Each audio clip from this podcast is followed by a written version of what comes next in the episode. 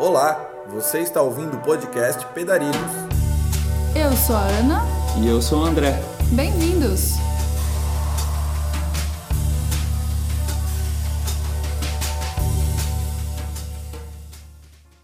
Olá, pessoal! Olá, gente!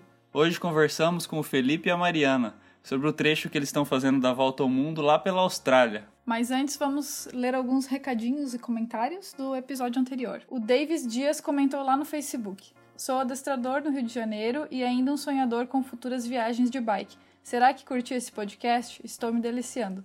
Em breve iniciarei um projeto que vai unir bike e cão. Legal.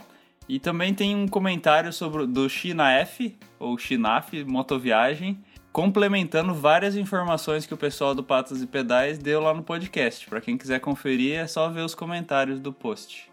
Queremos agradecer também os nossos apoiadores do podcast. Sim, a Campo Equipamentos, a Loja Virtual Pedarilhos e o Camisetas Orgânicas. E também a galera que tá lá no Apoia-se dando suporte pra gente todo mês, né?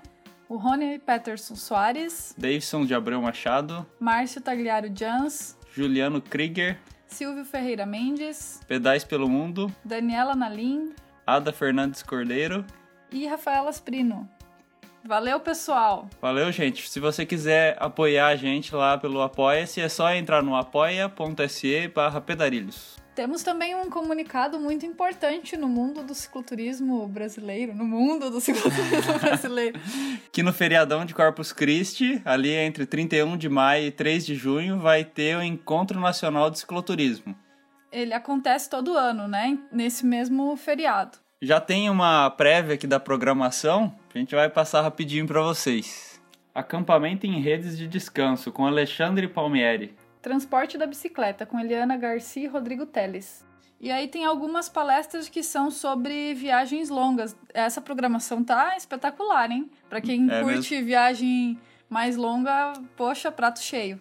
E Então- pra quem não curte, se inspirar também. É, com certeza. A Paisagens de Bicicleta com Rodrigo Sismans. Tem também uma palestra do pessoal do Larguei Tudo e Fui, que eles pedalaram três anos de bike de São Paulo até a Venezuela. E eles pedalaram, saíram pedalando, escalando também, né? Fazendo Ah, é, esse a gente acompanhou de pertinho. muito legal. A gente quase cruzou com eles, inclusive. É Por um dia a gente não, não, conhe... não se encontrou na estrada. Ah, é, até um pessoal confundiu nós com eles, pensando que nós era eles, que a gente tinha ficado na casa de não sei quem, lá do Romarinho, daí, nossa. Nossa, que confusão.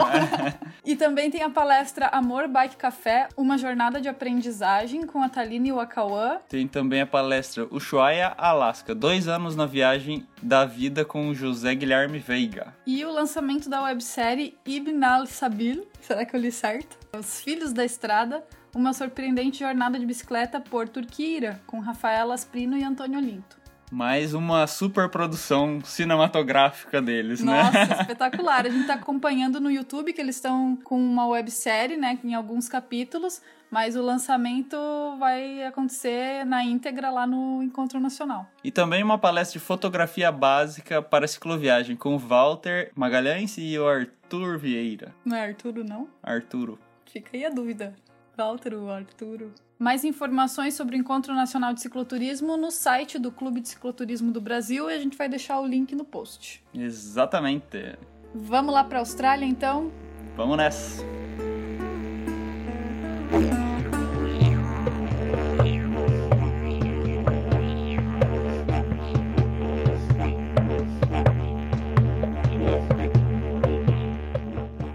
Fala pessoal, estamos aqui hoje de novo com o Felipe e com a Mariana que estão dando uma volta ao mundo. E aí, gente, por onde vocês estão? Salve, salve comunidade! E aí, tudo bem? Então, nesse momento nós estamos no Japão. Na cidade de Hiroshima, mas a gente veio contar pra vocês como é que foi o nosso pedal pela Austrália.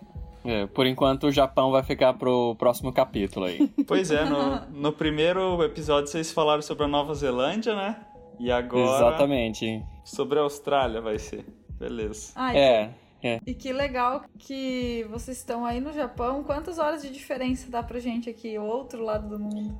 É, praticamente o outro lado, né? São 12 São horas 12 de fuso horas, horário, é. literalmente. Aqui são 9h37 da noite do dia 21. 21, exatamente. Pra vocês é de manhã aí agora, né? Isso, 9h37 do dia 21. da manhã. Exatamente. É, na verdade, não mudou muito da Austrália pra cá. Mudou Foi uma hora uma só. hora só Uma de hora diferença. A diferença. Então a gente nem teve, nem estranhou o fuso horário, nem nada. Foi bem tranquilo. E é bom que esse horário, pra, até pra conversar com vocês aí no Brasil, é, é tranquilo. É, é, é relativamente fácil, né? Mas às vezes, é, sei lá, não sei. Eu acho que às vezes o horário da Nova, da Nova Zelândia era mais fácil de repente, porque você ficava um pouco três horas a mais, quatro horas a mais, então, sei lá, acho que era o melhor. Mas bom, vamos lá tentar falar sobre a Austrália, né?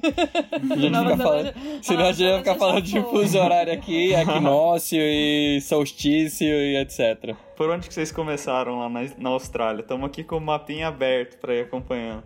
Então, a gente, depois que terminamos lá na Nova Zelândia, nós pegamos o voo de Wellington pra Brisbane. Foi no dia 18, de 18 dezembro. dezembro. A gente pegou esse voo e engraçado que completou justamente três meses de pedal na, Foi. na Nova Zelândia. É, foi quando deu três meses de pedal na Nova Zelândia, a gente voou pra Austrália. E aí começou no estado de Queensland, em Brisbane. E... Se bem que a gente não pedalou, né? Logo no começo, Não, né? É, a gente. Porque como a gente chegou na época do Natal e do Ano Novo, a gente quis fazer um house sitting por duas semanas. Então a gente ficou um tempinho na casa de uns amigos. Aí depois a gente foi fazer esse house sitting, ficou duas, É, quase ficou duas, duas semanas, duas Uhum. semanas fazendo house sitting e o objetivo disso era ter feito o filme, né? O filme do Pedestre Que pelo aí- Mundo, que já tá lá no nosso canal. Pra quem ainda não assistiu o filme do Pedaço Pois pelo é. Mundo, só entrar lá. Faz a No propaganda YouTube. aí, pode fazer. É, daí a gente coloca o link e tal. A gente já assistiu, É, então- ficou muito massa. Ah, obrigado, foi, foi demais. hein? Engraçado que a gente teve até uma conversa aí do antes do filme ter, ter sido lançado, a gente pegou uns feedbacks aí com vocês, foi bem bom, super produtivo também. Só, Mas digo, a- só digo uma coisa, só digo uma coisa, preparem o lencinho. É. Só digo outra coisa, mas- super produção, né?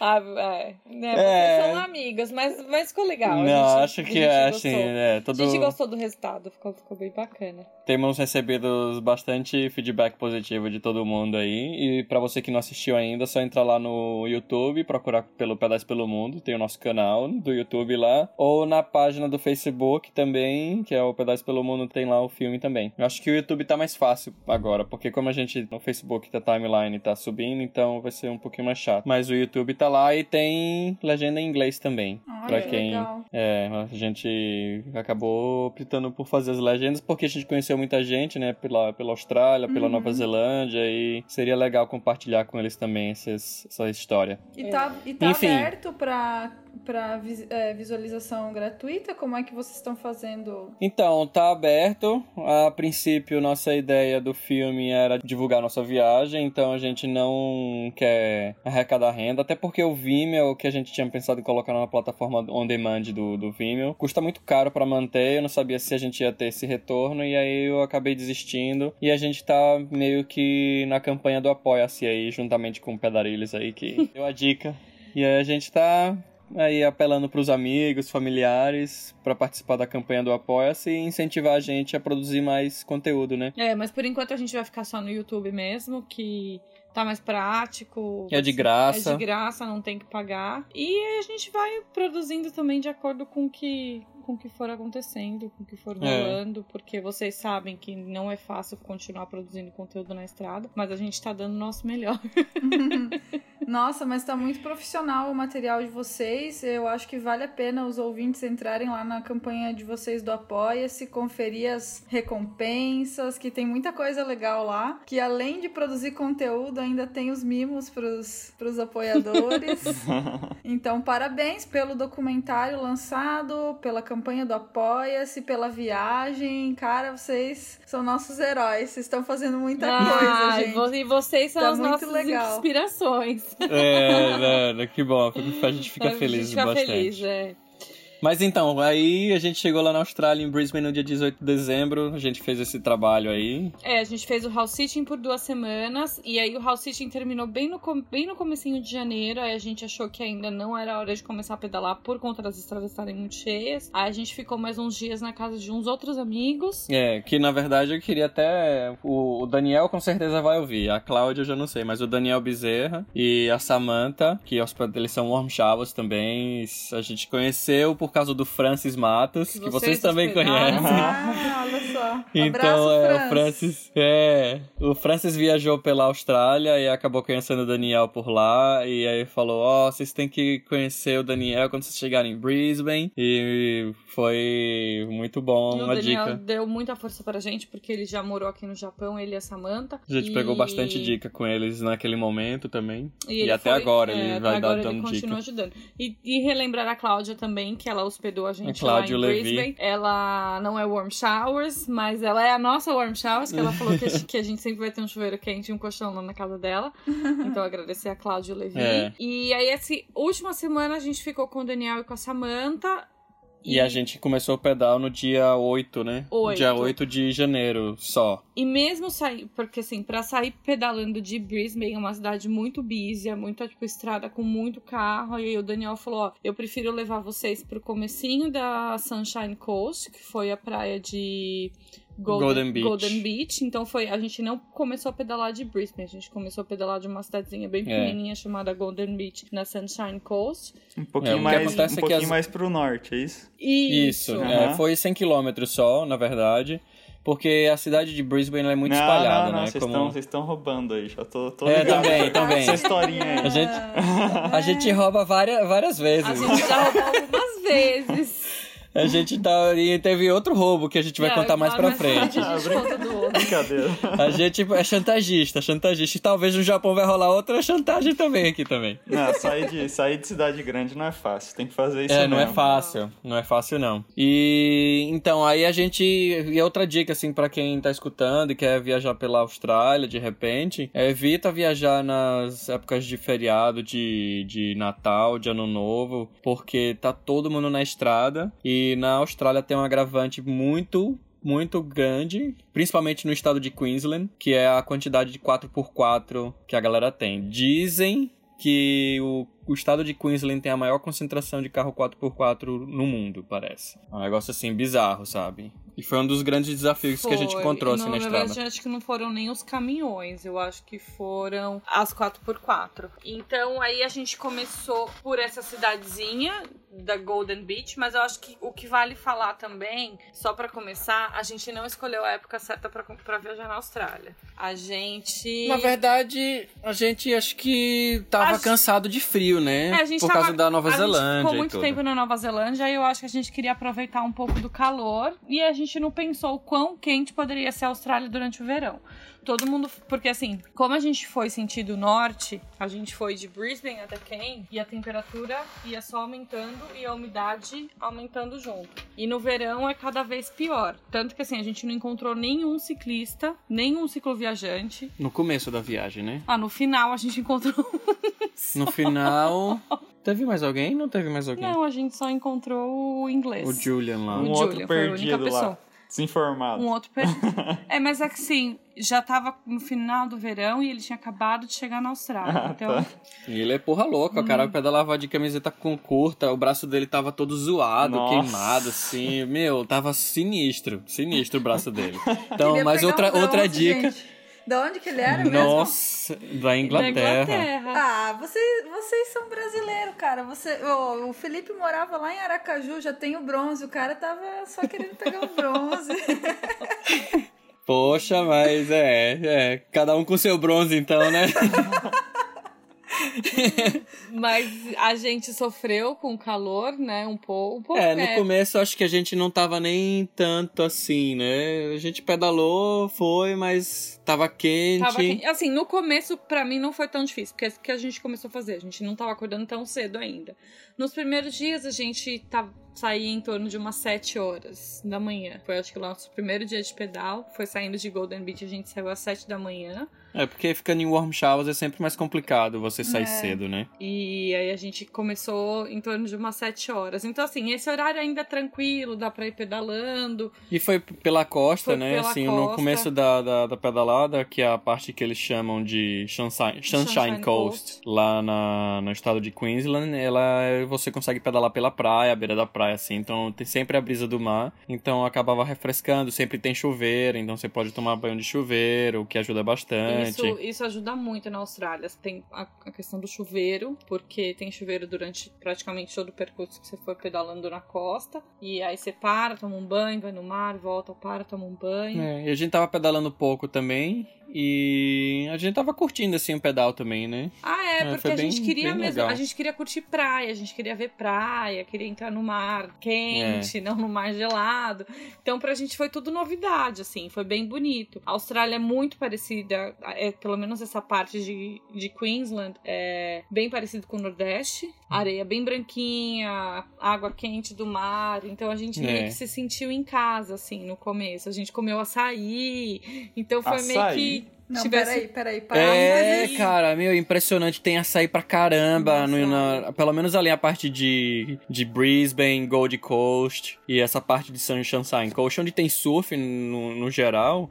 Tem uma rede muito famosa. Eu não quero fazer propaganda deles, mas eu já vou fazer, que é chamado Açaí Brothers. E eu acho que os caras, por causa do, do surf, que tem uns campeonatos de surf mundial, e aí tem muito brasileiro no circuito, e tem as, uma etapa do, do circuito mundial de surf no Brasil. Eu acho que os caras acabaram conhecendo o açaí berry, que eles chamam de açaí berry, Aham. e começaram a importar pra Austrália. Então se acha bastante açaí na, Tem as na- casas na- na que Austrália. vendem, né? Que eles chamam dos. que eles fazem os smoothies, as vitaminas. E aí você compra o açaí na tigela, igual a gente come aí no Brasil. E Uhum. até nos supermercados, em algumas redes de supermercados, você encontra Consegue a polpa. pra você, tipo, bater e fazer o que você quiser. Então isso foi bem legal. Foi outra novidade pra gente que a gente ficou encantado. É, agradeço a globalização. É verdade. Não, e, e outra coisa que também a gente encontrou lá, a banana da terra em Brisbane, né? Principalmente. Banana da terra, tinha mandioca, que a Samantha comprou mandioca. Tem tudo, cara. Impressionante. Mas eu acho que isso é por conta assim. Dos Tem brasileiros. muito brasileiro na Austrália, né? Muito brasileiro em Brisbane, tem muito brasileiro na Gold Coast. Então isso faz com que. E a gente, no começo que a gente chegou na Austrália, a gente só falava português. A gente só falava em inglês na hora que a gente ia pro supermercado fazer alguma coisa. Mas a gente tava entre brasileiros. Só, só tinha brasileiro. E isso foi. Foi, muito, Foi bem legal, foi legal. A gente mas- ficou meio se sentiu em casa, assim. É, foi a bem, Austrália bem bom. me lembrou muito o Brasil. Eu acho que eu não tinha essa visão da Austrália, eu não imaginava que a Austrália seria assim, mas ela é bem parecida com o Brasil. Mas então, voltando pra viagem, a gente começou a pedalar de Golden, Golden Beach, Beach. E aí a gente seguiu pela costa até Noosa, que é uma cidade bem movimentada, assim, uma vilazinha pequenininha. Muita gente da Austrália inteira vai pra lá pra passar férias, pra passar ano novo, passar o, verão. E tava bem ocupado lá mesmo, assim. E depois disso aí, teve um- uma coisa bem engraçada, assim, que a gente aconteceu. De Noosa, esse é um, um dos problemas que a gente encontrou na Austrália. A Austrália ela é muito limitada com relação à estrada. Eu não sei se por ser um país muito novo, não tem muitas cidades próximas umas das outras. E aí o que acontecia? É, você tinha a Bruce Highway, que é a Highway 1, que corta praticamente é, toda a costa da Austrália. Ela sai de Sydney, se não me engano,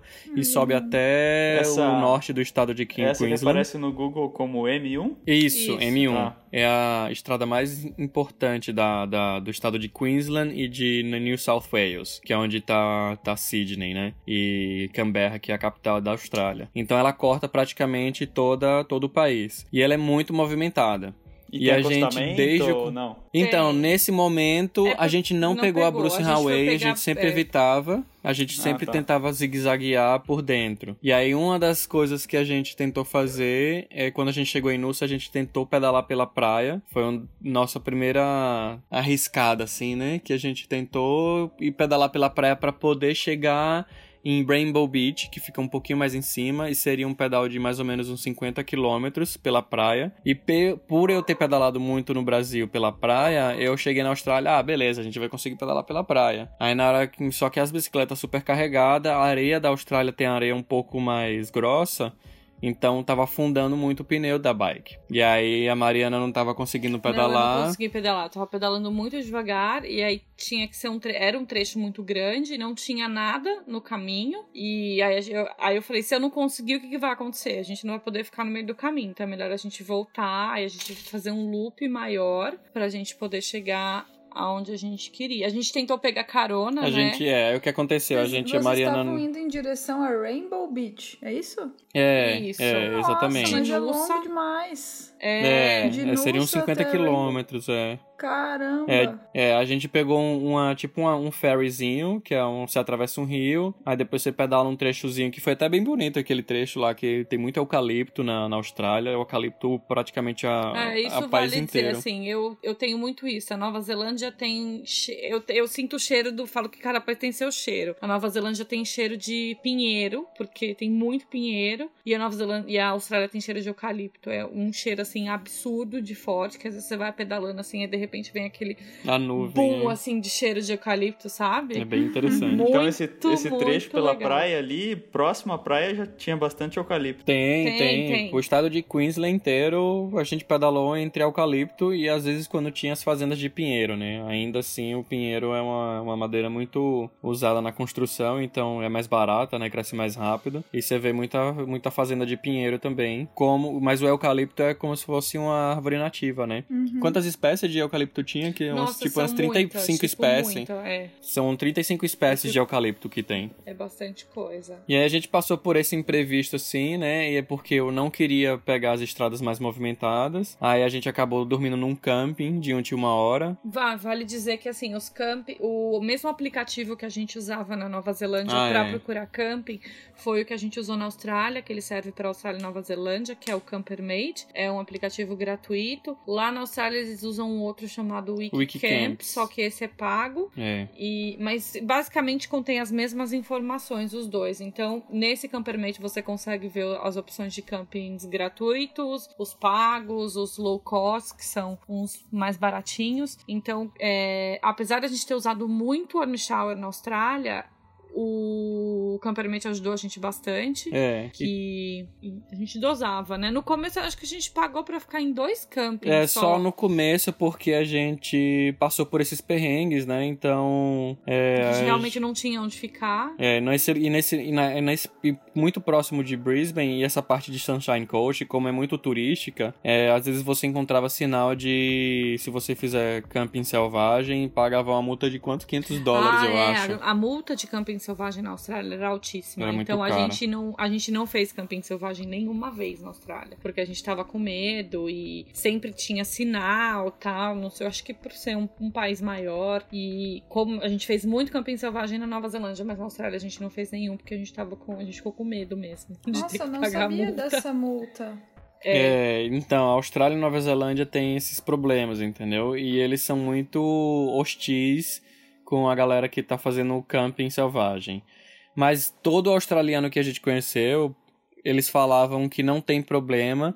Por exemplo, você tá no meio da estrada, sempre tem umas. Como é que Eles diz? chamam área de descanso, que é tipo como Não, não é, mas não era isso que eu queria falar. Ele tem umas, umas, umas ruas meio que de pissarra, assim, que você consegue entrar e vai meio que na, na mata, na vegetação nativa, e aí você consegue acampar. Só que isso é bom pra quem tem 4x4, né? E você tem muita água e etc. A gente tava viajando com pouca água. É, e outro problema que aconteceu, que acontecia, é, tem muito crocodilo, jacaré. É, É, crocodilo. mas não nessa parte, né? Não, Na sim, mas crocodilo só que a na gente não parte. se sentia confortável em pegar uma água de um rio, por exemplo, se a gente estivesse sem água. É, mas acho que o maior problema nesse começo, assim, de Queensland, os rios são muito barrentos, sabe? Aham. É um rio muito então não é uma água que você olha assim, poxa, vou beber essa água. Na Nova Zelândia era o contrário, assim, você via qualquer rio, dava vontade de cair e tomar água de qualquer jeito lá. Mas na, na- pelo menos esse trecho esse inicial de Queensland era muito barrenta a água. E aí a gente,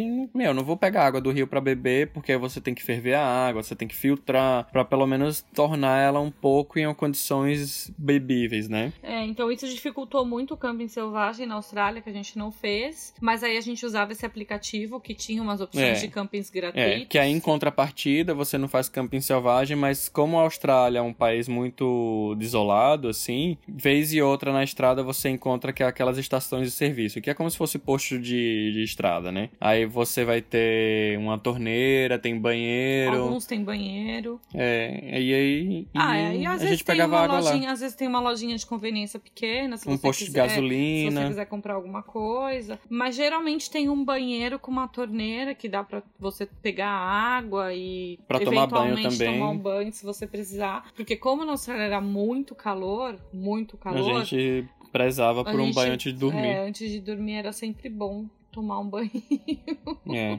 Mas, Mas voltando aqui, Mas nesses diga postos tinha onde acampar? Nesses lugares que você comentou? Então, Podia é, o que que eles falam? Nos, nesses postos que eles chamam de. Como é? Service Station. Seven Station. é, Ele- na Austrália, eles, eles chamam esse tipo de, de estrutura como Service Station, que é como se fosse estação de serviço. E aí, eles falam que você não pode acampar por muitos dias, mas você pode acampar pela noite pra ir embora no dia seguinte. Ah, legal. Mas ninguém, é, ninguém vai chegar, bater na sua barraca e pedir pra você ir E embora. geralmente é onde os caminhoneiros param, porque eles têm, como tem muito caminhão fazendo transporte de, de comida e de várias coisas nesse trecho de Queensland, eles param pra, Pra descansar. pra descansar, às vezes tirar um cochilo. É, alguns desses postos ele horas, tem e aí- chuveiro pra galera. Eles descansam e seguem viagem. Então tem como se fosse um espacinho, assim. É, tem, a área gente- de estacionamento tem, sempre em tem. dois, na verdade, né? Em dois service station. É. Um é, era bem grande, assim, aí tinha uma área de até com grama que a gente conseguiu colocar a barraca tranquilo. E o outro que era um posto de gasolina, mas aí eles autorizavam você acampar no parque. Que aí tinha o banheiro, tinha torneira. É, mas tinha vale frisar mesinhas. que isso aí é só nas vias principais, né? Aham. Quando você vai pegar as meias internas, se você olhar no mapa lá, ver as, as linhas azul, as brancas, que são já estradas mais locais, essas você não acha esse tipo de service station. Aí você pode acampar na mata, se você estiver carregando muita água, ou você vai para um warm showers, ou depois tenta pa- parar em algum lugar que você consegue encontrar água, né? Vocês não estavam usando aquele. Eu acho que vocês mencionaram até no podcast anterior se vocês estavam usando ou não, ou por que, que vocês não estão usando aquele aplicativo iOverlander. Hum, eu não então, não conhe- eu não conheço, conheço esse, na esse. verdade. Ah, então eu tô confundindo. Acho que foi com o pessoal do Better Way que a gente comentou sobre aplicativos, Ah, não tá. foi com vocês.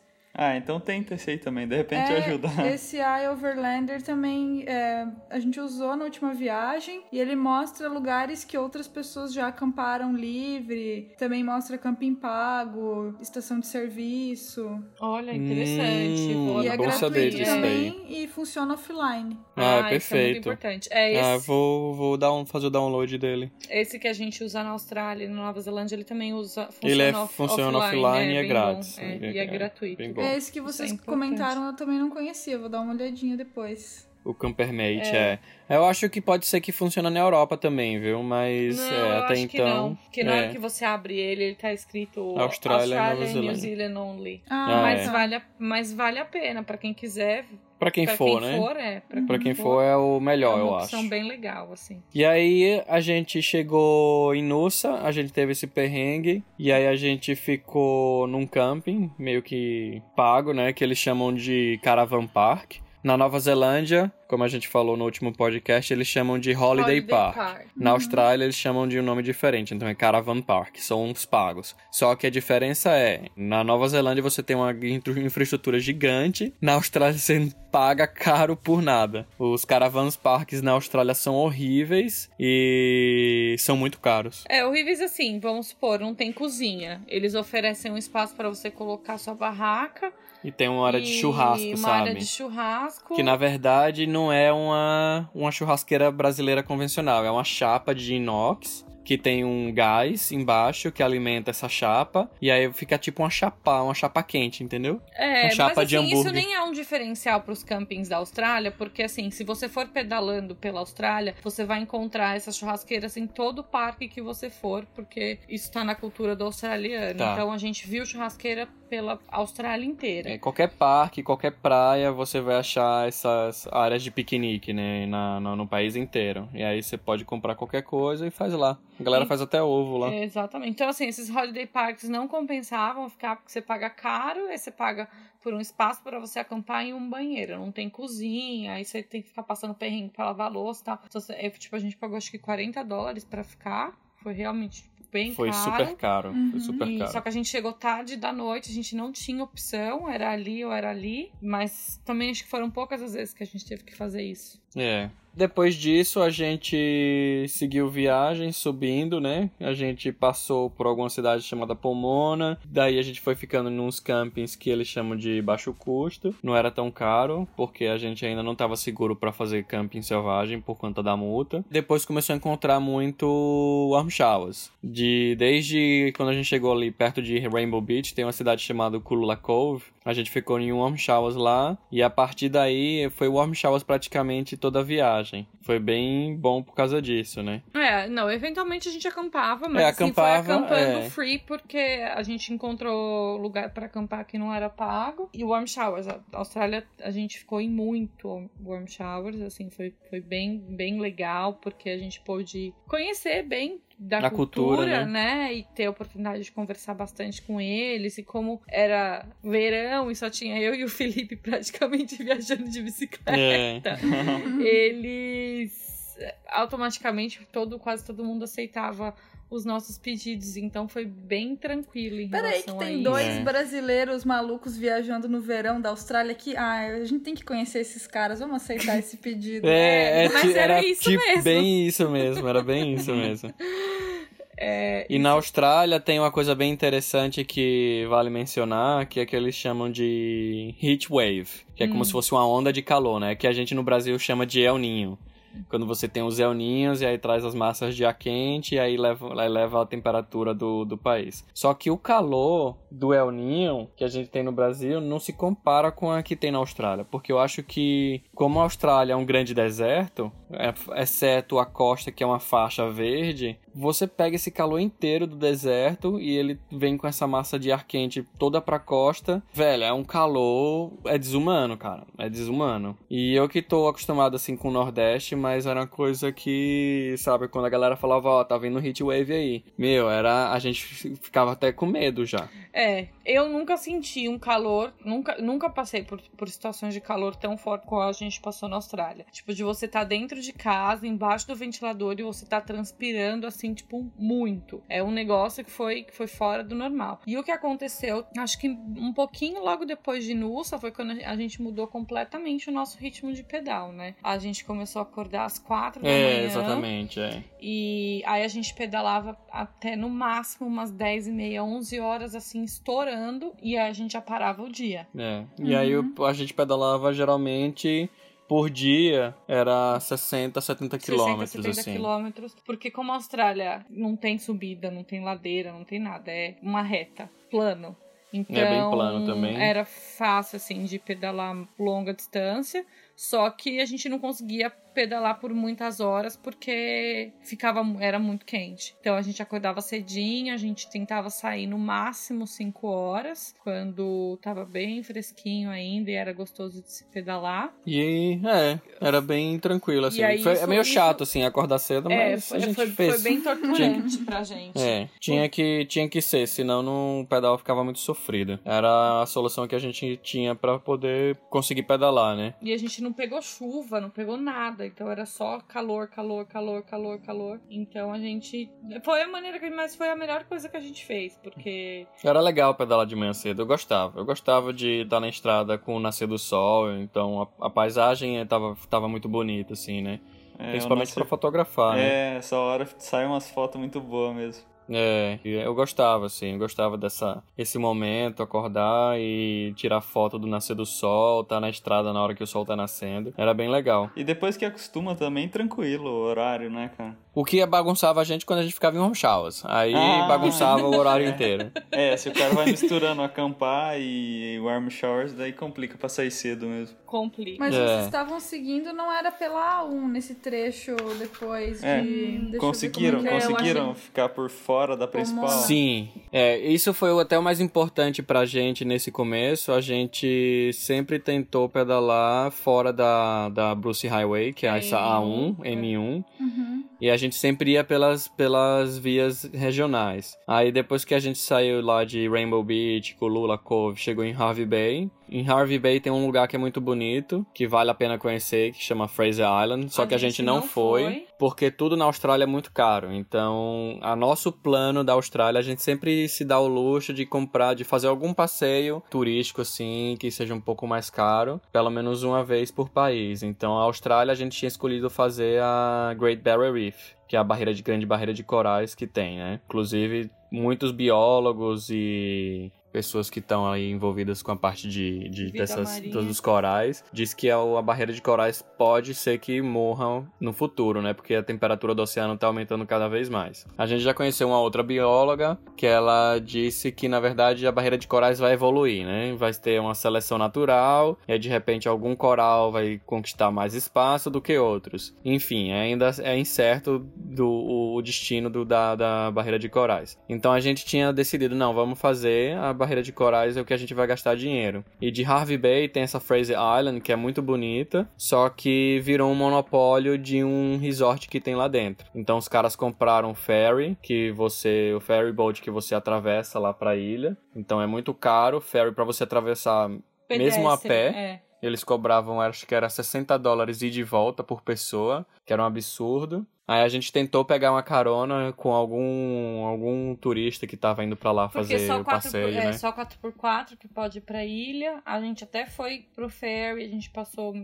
ficou de A manhã manhã inteira lá. até o meio-dia tentando pegar carona pra ver se alguém dava uma carona, tipo, a gente ajudava. É. Porque o ferry pra carro também é caro, mas compensa, porque você pode colocar cinco cabeças, até mais gente dentro de um carro. E é Mas a gente ouviu falar de pessoas que conseguiram, né? A gente deu, deu azar que no dia que a gente tava lá pedindo carona, não apareceu ninguém com boa vontade de levar a gente, né? E aí a gente desistiu, mas é muito legal. é, quem estiver indo pra Austrália Quem estiver indo pra Austrália e quiser fazer, tem uma caminhada bem bonita dentro do parque. É, é- tem o, o lago lá que eles chamam Lady Musgrave. Não, Não, Lady Musgrave é a ilha. Lake Mackenzie. Lake Mackenzie é lindo, lindo, lindo. É, a gente viu umas imagens de pela internet, foto, é surreal, assim, bem bonito.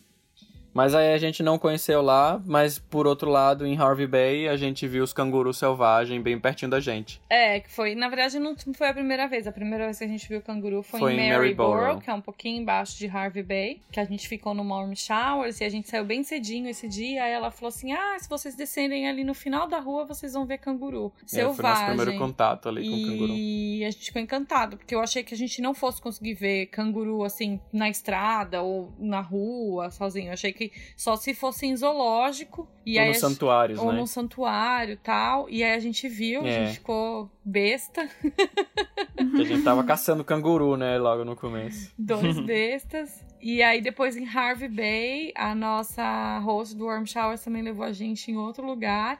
E aí a gente viu um monte de canguru selvagem. Aí o Felipe conseguiu É, fazer bastante foto fotos. legal deles. E acho que depois de Harvey Bay em diante, a Era gente praticamente via todo dia. A gente via canguru, tipo, na estrada. Você tava pedalando e eles estavam pulando lá de um lado pro outro. Foi muito legal. assim. É, e ao mesmo tempo a gente via muito canguru atropelado, né, É. também. Que na verdade os atropelados eles chamam de uma outra espécie que é o wallaby. Wallaby, que é um canguru um pouquinho É um menor, mais baixo. E aí você vê muito. Isso, isso foi, assim, é, a vida selvagem na Austrália é muito bonita, assim. É, os pássaros, tem, tem muito pássaro. Um mais lindo que o outro. Os cantos dos pássaros da Austrália é uma coisa, assim, que eu acho que eu É. nunca ouvi em lugar nenhum. Tem, um que pra mim, que acho que é o símbolo da, da- Da Aust- de Queensland, que esse é um pássaro que você só encontra em Queensland. Pra quem tá ouvindo aí o podcast, dá um, um no YouTube lá, posta... Eu vou, depois eu passo como é que se escreve pra vocês postarem aí. Ele chama Kookaburra. Kookaburra, o nome desse, desse pássaro. Desse pássaro. E o canto dele parece um macaco. A primeira vez que a gente ouviu, a gente tava fazendo house sitting, aí eu chamei o Felipe. Eu falei, Felipe, vem aqui agora. Parece que tem um macaco em cima da árvore. Aí ele falou assim: não, é um pássaro. Eu falei, não, não é possível que é um pássaro. Meu, é, é muito engraçado. E é, eles chamam que é o pássaro que dá. ele- Em inglês eles falam que é o pássaro que dá uma gargalhada. Muito engraçado. É.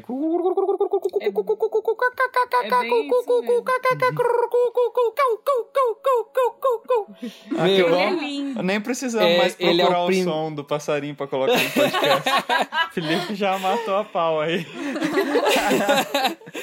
É o primeiro pássaro a cantar, isso era uma coisa que marcava muito nossa, nosso amanhecer, né? Assim, a É. gente acordava antes deles, porque a gente acordava 4 horas da manhã. Meia hora depois, quando era 4 e meia, ele, Ele começava a cantava. cantar. Era o primeiro pássaro a cantar e é o pá- último pássaro a cantar à Ah, noite. Tá, então ele dá o, o bom dia E o boa noite. noite. Mas ele canta também durante o dia. Mas isso marcou muito a gente, porque quando a gente tava indo dormir, ele cantava, e quando a gente tinha acabado de acordar, ele cantava. E ele é, É, lindo, é ele é, eu acho que ele se tornou cara. muito especial pra gente. E o assim. mais engraçado é que ele é um pássaro carnívoro também. A Nossa. galera fala que ele come cobra, velho. Fora ele, tem as ararinhas, que são a É. coisa mais fofa também. A cacatua. A branca. A cacatua branca também, ela tem um, um, um canto. É, parece uma arara É, mesmo, uma- né? é. É uma arara mesmo gritando, né? Parece o canto Ela de uma arara. É bem forte. O nosso primeiro dia de camping também na Austrália, a gente ficou num lugar que tinha muita cacatua. Muita. E, tipo, ela canta, tipo, ela berra. Parece que ela tá berrando na sua orelha. É. Então, A vida selvagem, na selvagem Austrália é um na negócio Austrália foi incrível. muito bonito de se ver, assim. É. É, a gente viu muita coisa, a gente viu muita cobra, viu muita cobra morta, eu só vi uma cobra viva. É, as cobras, é, exatamente, é, exatamente, ufa mesmo. Porque eles têm uma cobra lá na- no estado de Queensland, que é a, Brown- uma das, a Brown, Brown Snake, Snake, que eles dizem que é a- talvez a terceira ou a segunda cobra mais letal que do mundo. dizem que você tem Em 12, cinco minutos, 12, 12 minutos você morre. Eu É. não, a gente Ô, não sei louco. se é verdade, a gente ouviu É. histórias. Olha, eu mas- já ouvi umas É. histórias de cobra, de espécie de cobra na Austrália, que é um negócio assim, medonho, cara. É. É, mas muitas delas estão no Outback, né? Uhum. Porque, porque acho que por, por conta do lugar ser muito remoto, é, inclusive algumas cobras matam até cangurus, cangurus vermelhos que são os maiores. Uhum. Acho que por conta dessa, dessa, desse lugar muito desolado, assim, elas acabaram desenvolvendo um veneno muito forte pra poder comer, né? Uhum. Então, acho que é um dos motivos das cobras terem desenvolvido aí esse, esses venenos mais fortes. Bom, Ah, mas eu também não sei. Tem muita aranha. Tem bastante muito, aranha, muita mosquito aranha. Pra E caraca, mosquito de velho. tudo quanto é jeito que você pode imaginar. Na Mas, Austrália tipo, é Se você tá de boa assim, fica aquela mosquiteira em volta da sua cara, assim, tipo, É. desesperador. É, e mosca, Não. mosca. Não, não, não nesse sentido, assim, de ficar na cara, assim. Não chega a ser nesse nível, mas na hora de dormir, na hora de acordar, cara, é muriçoca o tempo inteiro, assim, te, te apurrinhando. É, o negócio, o negócio Tem as mutuca, as mutuca, aquelas grandonas, né, que, é aquela que a gente chama Aqueles de muriçoca de moscão. cavala. Foi Ah, feio. é. O negócio de... É, é, A gente sofreu com os bichos lá. é muito bicho, cara, muito bicho. Muito bicho. E aí, bom, a gente saiu de Harvey Bay, tocou pedal. E aí tem uma coisa bem interessante que, eu, que vale contar, que quase nenhum cicloturista faz. Mas eu, a gente que pedalou no Nordeste, a gente tem essas artimanhas de pedir carona pra pescador, né? Aham. É, de atravessar rio e etc. Vocês estão ligados. Hum. E a gente pedalou de Harvey Bay até Burn Heads, que é uma, uma outra vilazinha, uma cidadezinha bem pequena. E aí a gente ficou lá moscando, esperando alguém que ia lançar o barco pra ir pescar, pra pedir uma carona pra atravessar, porque eu não queria pegar Bruce Highway nesse momento. E a gente conseguiu uma carona ali e evitou de pegar A Bruce a, a Highway. Bruce Highway e conseguiu pedalar por dentro até Bundaberg lá. Ó. Então a gente, é, a gente pegou um barquinho em Byron Heads, a gente foi pra, pra uma outra vilazinha bem pequenininha. E aí no dia seguinte a gente foi pedalando até Bundaberg. É, foi depois de Bundaberg que a gente começou a pegar a Bruce, eu não lembro. lembro. Não, não, não, foi não, mais não, pra foi frente, só lá em mais cima. Mas assim, o que vale falar depois de Bundaberg, o que eu achei é que foi quando aumentou a umidade da, É. da Austrália, assim, foi tipo chocante. Na hora que a gente começou o pedal, parece que a umidade aumentou assim e, e dali ela ficou tipo bem alta mesmo, o que também dificultava bastante o pedal. É que dá pra ver que faz uma curvinha ali, né? Pelo É, mapa, é, assim. aí começa, exatamente, aí começa a ir mais pra dentro e a vegetação começa a ficar mais forte ali também de, de, de floresta. E aí você tem, as montanhas vão ficando mais próximas também. Então você acaba pegando mais umidade, porque quando você tá lá em Brisbane, as montanhas estão mais longe. Uhum. À medida que a Austrália vai fazendo essa curva em sentido oeste, as montanhas vão se aproximando, né? Até você chegar lá em Cairns, as montanhas tá do seu lado ali já. E aí acaba influenciando muito na umidade da, da região. E aí em Bundaberg a gente ficou cinco dias lá e eu acabei ficando doente. É, então, isso que aconteceu. A gente, em Bundaberg, a gente ficou alguns dias e a gente foi fazer um passeio de bike por umas praias. E aí a gente ficou tirando foto nos corais, assim.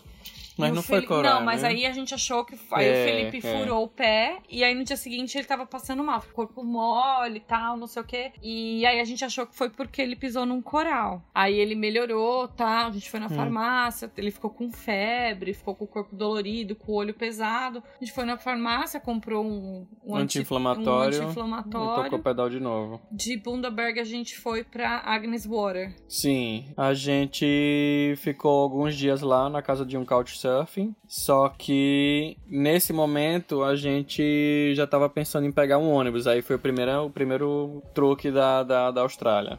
Nesse trecho, é, quando a gente chegou em Agnes Water, que é onde tem 1770, que diz que é muito bonito também, a gente conheceu lá. A gente passou, né? A gente é, não o chegou a nosso, ficar lá. nosso host do Couchsurfing Ele levou, levou a gente. Também tem um passeio muito legal desse, dessa cidadezinha, dessa vila, que é pra você ir pra Lady Musgrave, que é um, um atol. E já é o começo da, da barreira de corais da Austrália. A partir de Bundaberg, se você quiser já conhecer a barreira de corais, já tem bastante, já tem alguns lugares É que ali. já sai, né? Mas Já o começo sai. mesmo é de Agnes Waters, que você vê o. Se você olhar no mapa, você Uhum. começa a perceber as primeiras barreiras de corais já aparecendo. E a barreira de coral vai desse ponto até o topo da, do estado de Queensland.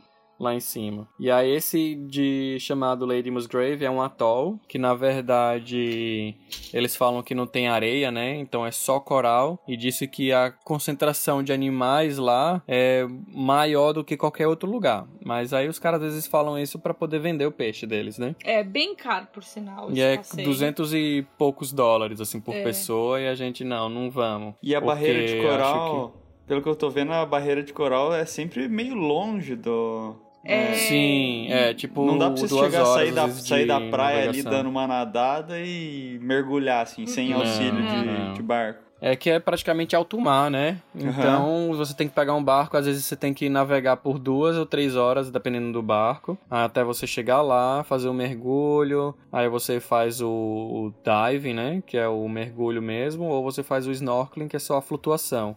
Aham. Aí vai depender, e depende, os, os preços mudam também com relação a, a esse tipo de coisa. E aí quando a gente chegou nesse pico, a gente falou, não, vamos, todo mundo tava desde Brisbane, desde o começo a galera falava assim, ó, tem o Marlborough Stretch, que é uma cidade que tem entre é, Gladstone, que já fica um pouquinho mais pra cima, Uhum. Aí você vai ter Rockhampton e depois você vai ter Mackay.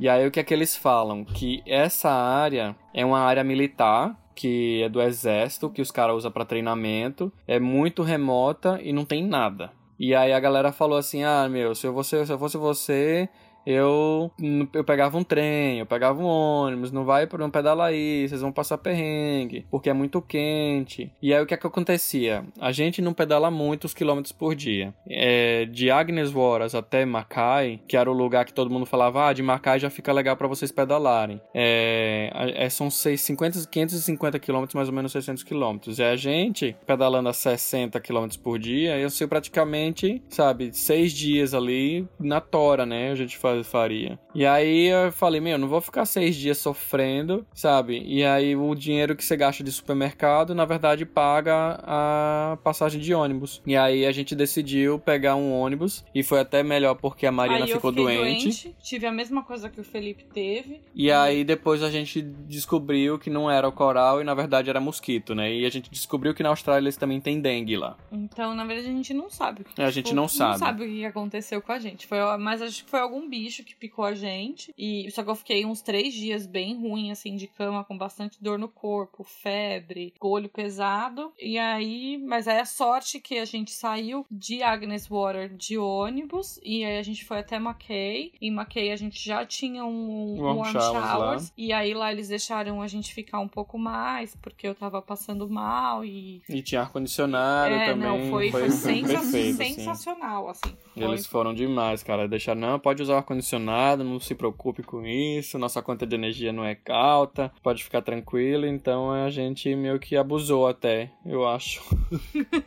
do Ah, então, ar-condicionado. então eu vou botar aqui no 15 graus aqui e usar blusa, né? no, bota no, da temperatura polar aqui. É, né? essas blusas aqui já estão no fundo do Alford faz tempo, né? Incomodando, só tô carregando essa porcaria. Deixa eu usar um pouquinho.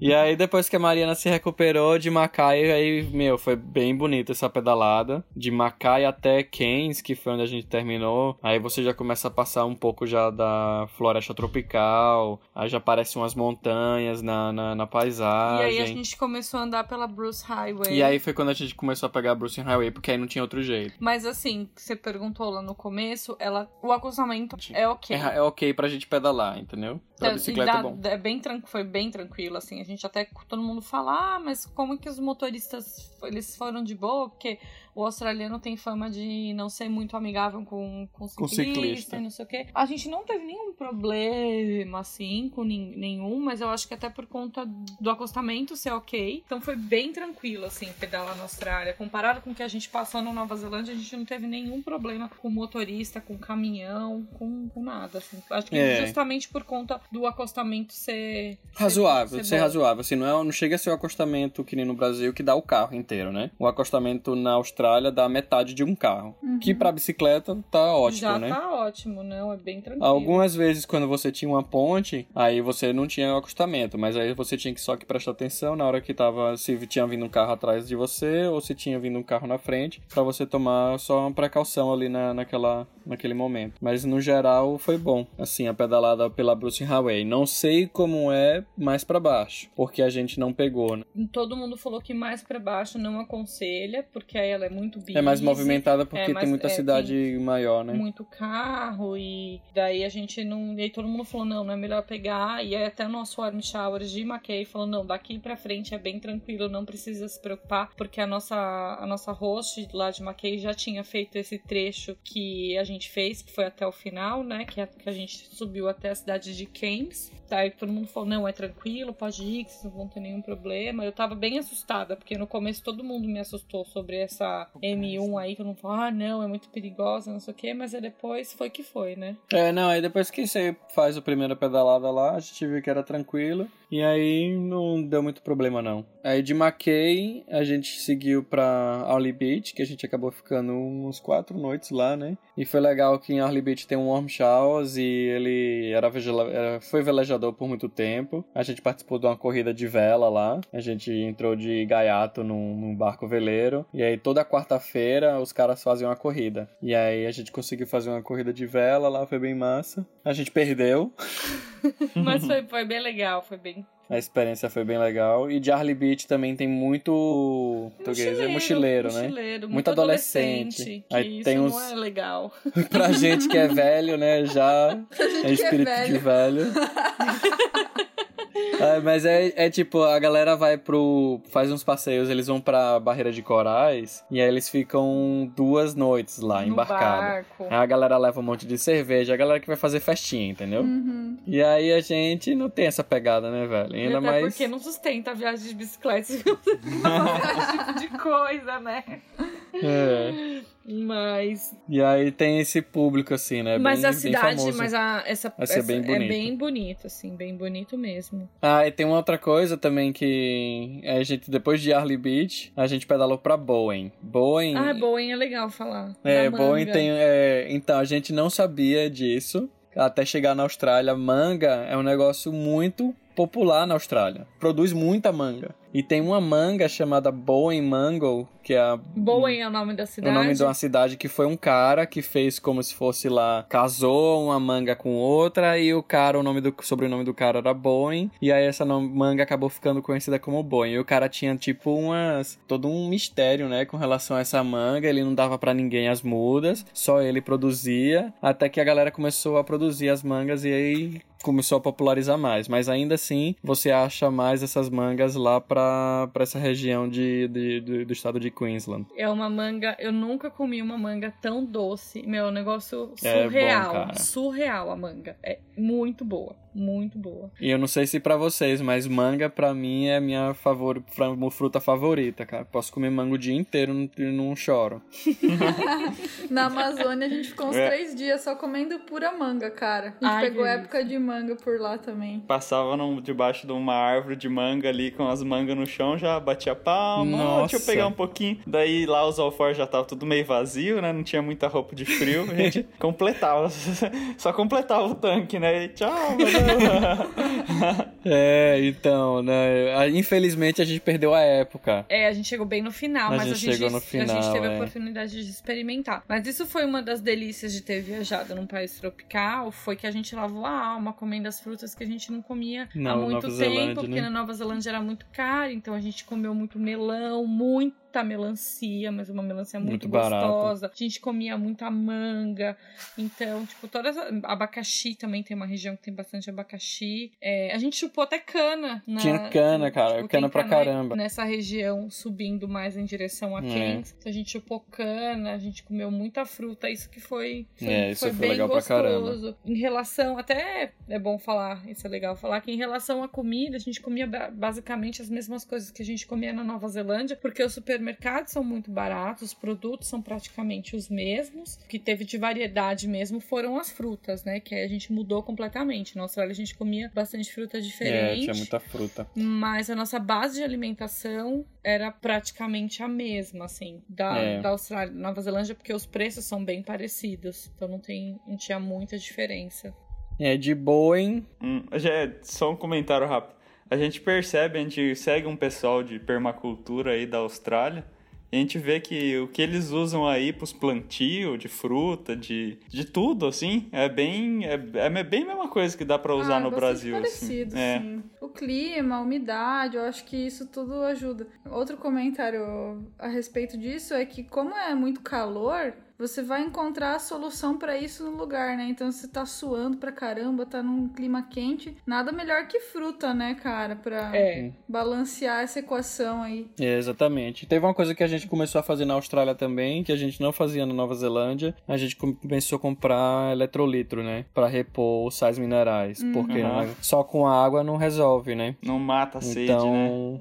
E é, então, geralmente no final do pedal a gente tomava um. pegava água, né? E aí comprava aquelas cápsulas de eletrolitro com vitamina C, sais minerais. E aí a gente tomava porque desidratação às vezes ficava com dor de cabeça, né? Então. É. Porque a gente transpirava muito, né? E engraçado que a gente até comparou isso que aconteceu aqui no Japão. E, na- e a gente tirou da Nova Zelândia. Na Nova Zelândia, quando a gente tava pedalando, a gente parava muito pra fazer xixi, porque a gente tomava muita água. Na Austrália, a gente tomava muito mais água e a gente não parava não pra faz fazer xixi, xixi. cara. Porque a gente tava Tá tudo transpirando suor. tudo. Uhum. E aí aqui no Japão a gente voltou a parar pra fazer muito xixi, porque aqui a gente não tá transpirando. Então lá a gente É. encontrou essa solução do- dos eletrolitos pra tomar e, e deu É, e não é caro, você comprava na, na- no seu próprio supermercado a marca. a marca A marca do, do próprio supermercado era baratinho, então a gente conseguia financiar isso aí. Não era, não pesava, não. Aham. Dava no orçamento. Ah, esse lance de quando tá pedalando em lugar quente é, é bem legal esse, de perceber. Se você não estiver fazendo muito xixi é porque tá perigoso Tá mesmo. É. né? Sim, é, sim é. É. bom você fazer pelo menos algumas vezes por dia durante o pedal, né? E se Eu possível, parava observar uma a cor, vez. né? É. Sim, É. sim, exatamente. É, então quando eu percebi, ah, não tô fazendo muito xixi, eu- tentava beber um pouco mais de água. E com, ou fruta, né? Ou, ou também com, com sais, assim, né? Colocar esses sais na água, que nem vocês falaram aí. Já dá uma balanceada É, uma mesmo. coisa, uma coisa que eu fazia, assim, é, logo que eu acordava, eu tomava pelo menos uma garrafinha de água inteira, assim. De, de virote, mesmo sem vontade. Eu tentava fazer isso para com a Mariana, a Mariana é meio ruim para beber água, mas eu de manhã eu sempre acordo bebendo água, e aí antes de pedalar mesmo, eu tento hidratar o máximo que eu posso, e aí depois na estrada eu só vou mantendo. Mas Mariana, vez e outra, ficava com dor de cabeça na estrada porque ela bebia pouca água. E aí é perigoso, assim, né? Uma hora que o corpo, quando você já tá sentindo dor de cabeça, já é sinal de desidratação, né? É. Ah, e se molhar também é outra coisa massa, né? Pro calor. Sempre conseguir Sim, umas Ah, águas a é. mais, Sim. molhar as camisetas ali, isso aí já, já alivia bem o lance do, da desidratação. Porque daí, em vez de você suar, a camiseta sua por você, e daí a água que você bebeu, você tá usando pra Só pra ficar interna É. no corpo. É. Exatamente, exatamente. força. Só que É, nesses... vez e outra a gente fazia isso. Aham. É, a gente fez algum, algumas vezes esse lance de molhar a camiseta, porque Ajudava. era tenso. Meu irmão é tenso, Dá uma cara. preguiça tirar a camiseta pra molhar e tal, mas depois que você põe de volta, assim, tipo, 5 segundos depois que você põe, daí, ah, é bom. Você tem um ar-condicionado por 5 segundos até evaporar É, bem toda a isso. água. É. Ah, Dura alguns E a minutos, só- né? É, uma, uma das coisas, assim, que eu esqueci de falar, é, a Mariana comentou até logo no início, ela falou dos crocodilos, né? Ah, e aí? É, a partir de Bundaberg, a galera fala assim, ó, não toma banho mais de mar, de banho de rio, Ah, porque dá crocodila. Não dá nem pra E molhar aí- a camiseta, então, no rio. Não dava, velho, eu pensei na raiva. Não, você tinha que pegar, amarrar uma... Pegar, um- enrola uma pedra, ó, só a ideia. Enrola uma pedra na camiseta, enrola uma cordinha, joga ela no rio. Se o crocodilo não pegar, daí você puxa de volta. Não, muita função.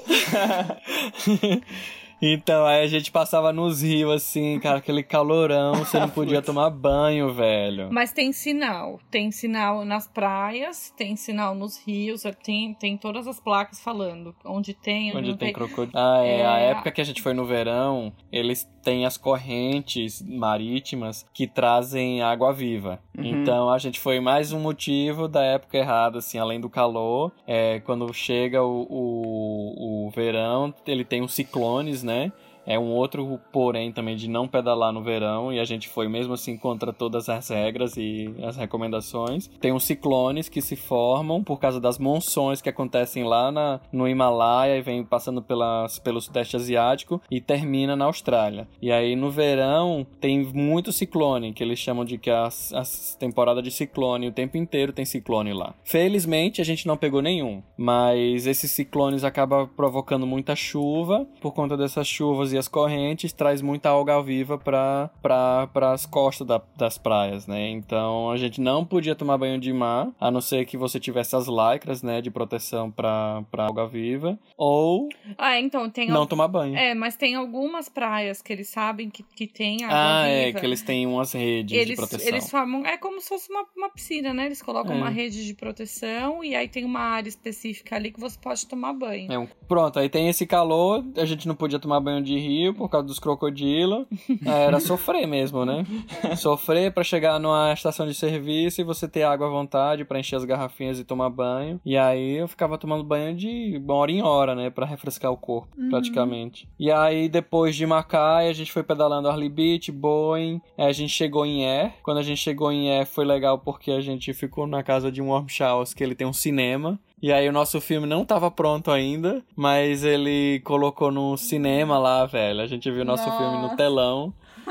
Foi bem massa isso, foi bem legal. E teve um acidente também que aconteceu, é, que eu tenho um HD externo de 4 terabytes. E aí, nesse processo que eu tava tentando renderizar o filme, que eu tava lá, o parcial do filme, tentando passar o filme pro pendrive, e a partição do pendrive não tava aceitando o formato, que ficou acabando ficando com 2 GB e meio o filme, eu sem querer formatei meu HD. Ô, louco. Eu formatei meu HD de 4 terabytes e eu perdi praticamente tudo, né? naquele momento e eu consegui recuperar as fotos e os filmes, né? Mas o resto foi pro saco. É, aí a gente Meus assistiu, pêsames. acabou. A gente assistiu o filme lá no cinema, aí a gente pegou outra carona. Porque É, mas foi curtinha essa carona. Essa foi é. uma carona de acho que o quê? 90 quilômetros? Foi 90 quilômetros, 90 essa. quilômetros. O nosso host de Air levou a gente até Townsville. Porque aí o Felipe queria chegar logo em Townsville pra Pra poder, poder resolver o negócio do resolver HD. o e HD e tal, fazer, fazer o que, que ele tinha que fazer. E aí a gente ficou em Townsville. Town- De Townsville a gente foi passear nessa, numa ilha chamada Magnetic Island. A gente pegou o ferry. A gente deixou alguma das nossas coisas em Townsville, dos equipamentos. E aí a gente só levou as bikes e as coisas que a gente queria usar mesmo. Em Magnetic Island tinha um host esperando a gente do Warm Showers. Aí foi bem legal que eles eram biólogos marinhos. E aí Eles já começaram a dar várias, várias, Várias dicas pra dicas. gente dessas empresas pra fazer o mergulho, né? na barreira de corais, eles levaram a gente pra fazer snorkeling, eles explicaram pra gente sobre as águas vivas, e é uma ilha bem legal. E foi quando a gente teve a oportunidade de ver o koala. É verdade, Ah, cara. Foi a primeira vez que a gente viu koala na, na natureza. E que, na verdade, a gente já tinha visto um em Nussa, mas ele era muito pequenininho, ele tava lá em cima, cima da, da árvore, a árvore. gente não conseguia enxergar nada. E aí também era outra coisa que eu achava que a gente não ia ver, selvagem, que é só indo pra santuário. E aí tem uma trilha que todo mundo fala, ah, não faz, que, que lá provavelmente vocês vão ver. E aí a gente viu dois, era uma mamãe e um bebê, e a gente ficou um tempão lá. Uma hora e pouca lá fotografando, só vendo eles e tudo. E aí tem um fato curioso do koala. Não sei se vocês sabem, porque vocês estão ligados nessa parte de, de, de permacultura e etc.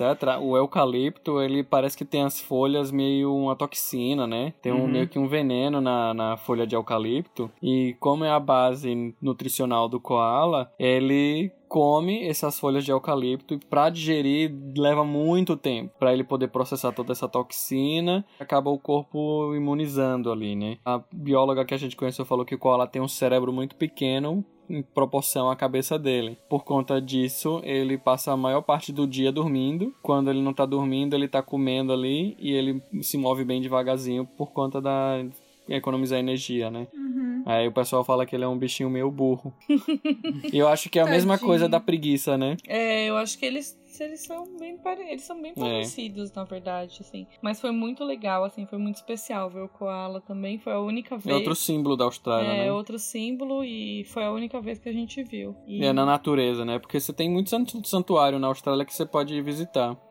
Então, tem um que a gente não contou, que eu tava pensando em contar. Tem um negócio lá na Austrália que chama Flying Foxes. Ah, que é como se fosse. É um morcego, só que ele é gigante. A gente tava chegando numa cidade. A gente tava É chegando. que ele numa- come fruta, né? Esse morcego. E ele fica pendurado na árvore, ele não fica em, tipo, em caverna, em lugar coberto. É, é, segundo os australianos, assim, os, os morcegos que ficam em árvore não é um morcego, eles chamam de flying foxes. É, eles chamam de Flying Fox, eles nem consideram um morcego. É, porque. sei lá por quê. E aí os morcegos mesmos, eles ficam em caverna. E aí você tem cidades que no meio da cidade tem as árvores, uma árvore específica que os morcegos gostam e tem, cara, é centenas, É, não dá nem pra centenas. explicar. E o cheiro, eles têm um cheiro forte.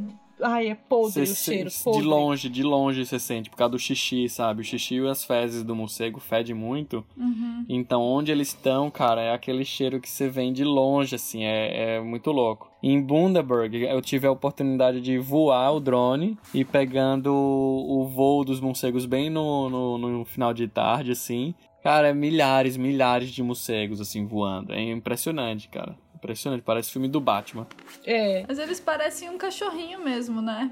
A é, carinha parece deles, um raposo. assim. É, eu não consegui ver bem é a o meu que carinha. é um, né, parece que tem cara de morcego Eles mesmo. é muito grande. Você olha assim, aqui no Japão a gente viu um pequenininho, acho que não pequenininho não, acho um de um tamanho normal. E aí eu fiquei comparando com o que, que esse daí que a gente viu na Austrália. Ele é muito grande. É, inclusive parece que até a, a forma como o. Flying Fox voa é diferente do outro. Eles, é, não sei, tem umas diferenças assim que Caramba. faz A gente com que tá vendo aqui no Google as fotos, tem uma menina É. segurando um desses flying foxes, é do, quase do tamanho do nosso cachorro. Ele é, grande, ele é grande, é cara, enorme. ele é grande. E a envergadura de asa dele é gigante também. Uhum. Nossa, E aí impressionante. Mas imagina só cidades. um cachorro de estimação voador, quantos problemas ia causar? tem que fazer uma. Se quiser deixar ele preso, tem que ser uma grade 360. Mas ele é frugívoro, ele não vai atacar os bezerros dos vizinhos, Ah, as não, galinhas. Ufa, então tranquilo. Ele vai atacar as mangas. Eles gostam de comer A jabuticaba manga, de é. vocês aí. banana. Daí não tem problema. E aí de dessa ilha lá, chamada Magnetic Island, a gente viu os koalas. A gente voltou pra Townsville. Pegou nossas coisas. Partiu pra nossa perna final da Austrália, que era de Townsville até Cairns, praticamente. E aí eram mais quase 300 quilômetros aí finais, Pela A1 dos também, né? 1800. Pela A1, Pela é, um, é. que é a conhecida como Bruce Highway. E aí a gente foi pedalando todo esse trecho e aí já foi bem bonito, assim, porque era já bem a floresta, já era bem mata atlântica Vimos mesmo. bastante bananeira, Bananeira, cana-de-açúcar cana também. açúcar. Tem, já tem uma região de montanhas bem bonita. E aí a gente foi pra, Cachoeira. acampando praticamente todo esse trecho até Innisfail, que a gente ficou em um outro home showers, que foi um, um casal já de mais idade. E eles têm filhos da nossa idade, eles É, praticamente adotaram, a a gente. levaram a gente pra passear em tudo quanto é lugar, levaram a gente pras Pra várias cachoeiras, foi massa, foi bem legal.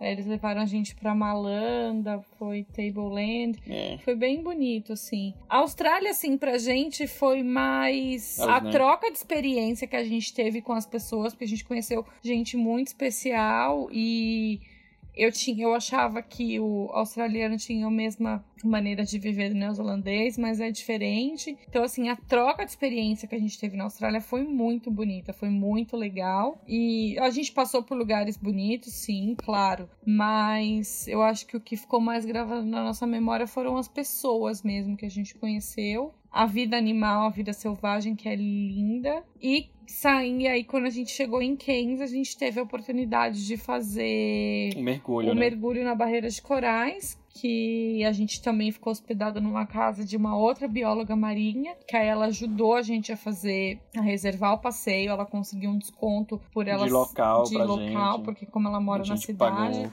acho que 30%, 30% de desconto, né? de bom. desconto. Então ela falou: eu vou indicar pra vocês uma empresa boa, vou ver se eles me dão um desconto. Então eles acabaram, ela acabou conseguindo um desconto pra gente. Foi super especial. E foi praticamente E o foi lindo, encerramento, foi- assim, da viagem, né? Foi, acho que, o momento mais legal, assim. Apesar da... Além da pedalada ter sido muito bonita, assim, com a parte de, mais montanha, muita cachoeira, assim, muito rio. Foi... Foi bem massa, assim. Foi bem bonito esse trecho. A gente fechamos... A gente tinha fechado a Austrália, né? Uma, uma dúvida, eu, eu falei, eu comentei que a- os corais estão sempre longe e tal. Mas nessas praias, assim, se você se o cara estiver viajando levando equipamento para mergulho, assim, para snorkeling, né?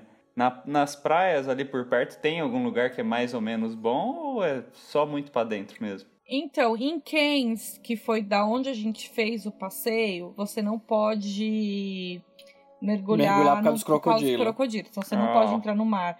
Então, essas. o- outra coisa que é legal de falar que a gente não falou, essas praias que você não pode entrar por causa de crocodilo, que são cidades um pouquinho maiores, eles têm tipo. Eles chamam de lagoon, que é tipo uma lagoa. Eles fazem uma piscina artificial no meio da cidade. De água, de água salgada. Água né? salgada. de água mesmo. salgada que você vai lá pra nadar. Tipo, você não pode entrar no mar, mas eles fazem essa essa lagoa, essa piscina pra vocês. Então tinha em Cairns, tinha em Early Beach também, que em Early Beach acho que não era nem por conta dos crocodilos, mas era por conta da água viva. Então essas cidades maiores que você não pode entrar no mar por algum problema, por alguma Hum. coisa, tem essa lagoa aí que é bem legal. Hum. É, mas respondendo a sua pergunta, quando a gente estava em Magnetic Island, a gente ficou numa casa com com, esses, com outro biólogo, com um casal de biólogo marinho e eles levaram a gente para fazer um snorkeling na praia e foi bem perto assim e deu para ver um é, pouco dos dependendo corais. do lugar, você até consegue fazer uns mergulhos, mas ah, o que acontece quando você tá na costa, a visibilidade da água não é tão boa, né? Aham. Então vai depender do dia, vai depender da corrente, etc. Então é, pode ser que você faça um mergulho legal, mas pode ser que não. Então, mas em Magnetic Island a gente teve a oportunidade de ver. Como foi a minha primeira vez, eu achei maravilhoso. Eu falei, nossa, que lindo, a água é super clara, não sei o quê. Mas aí depois que eu fui para alto mar, eu vi que era bem diferente. E É, você- e em eu- alto mar vocês fizeram snorkeling ou com,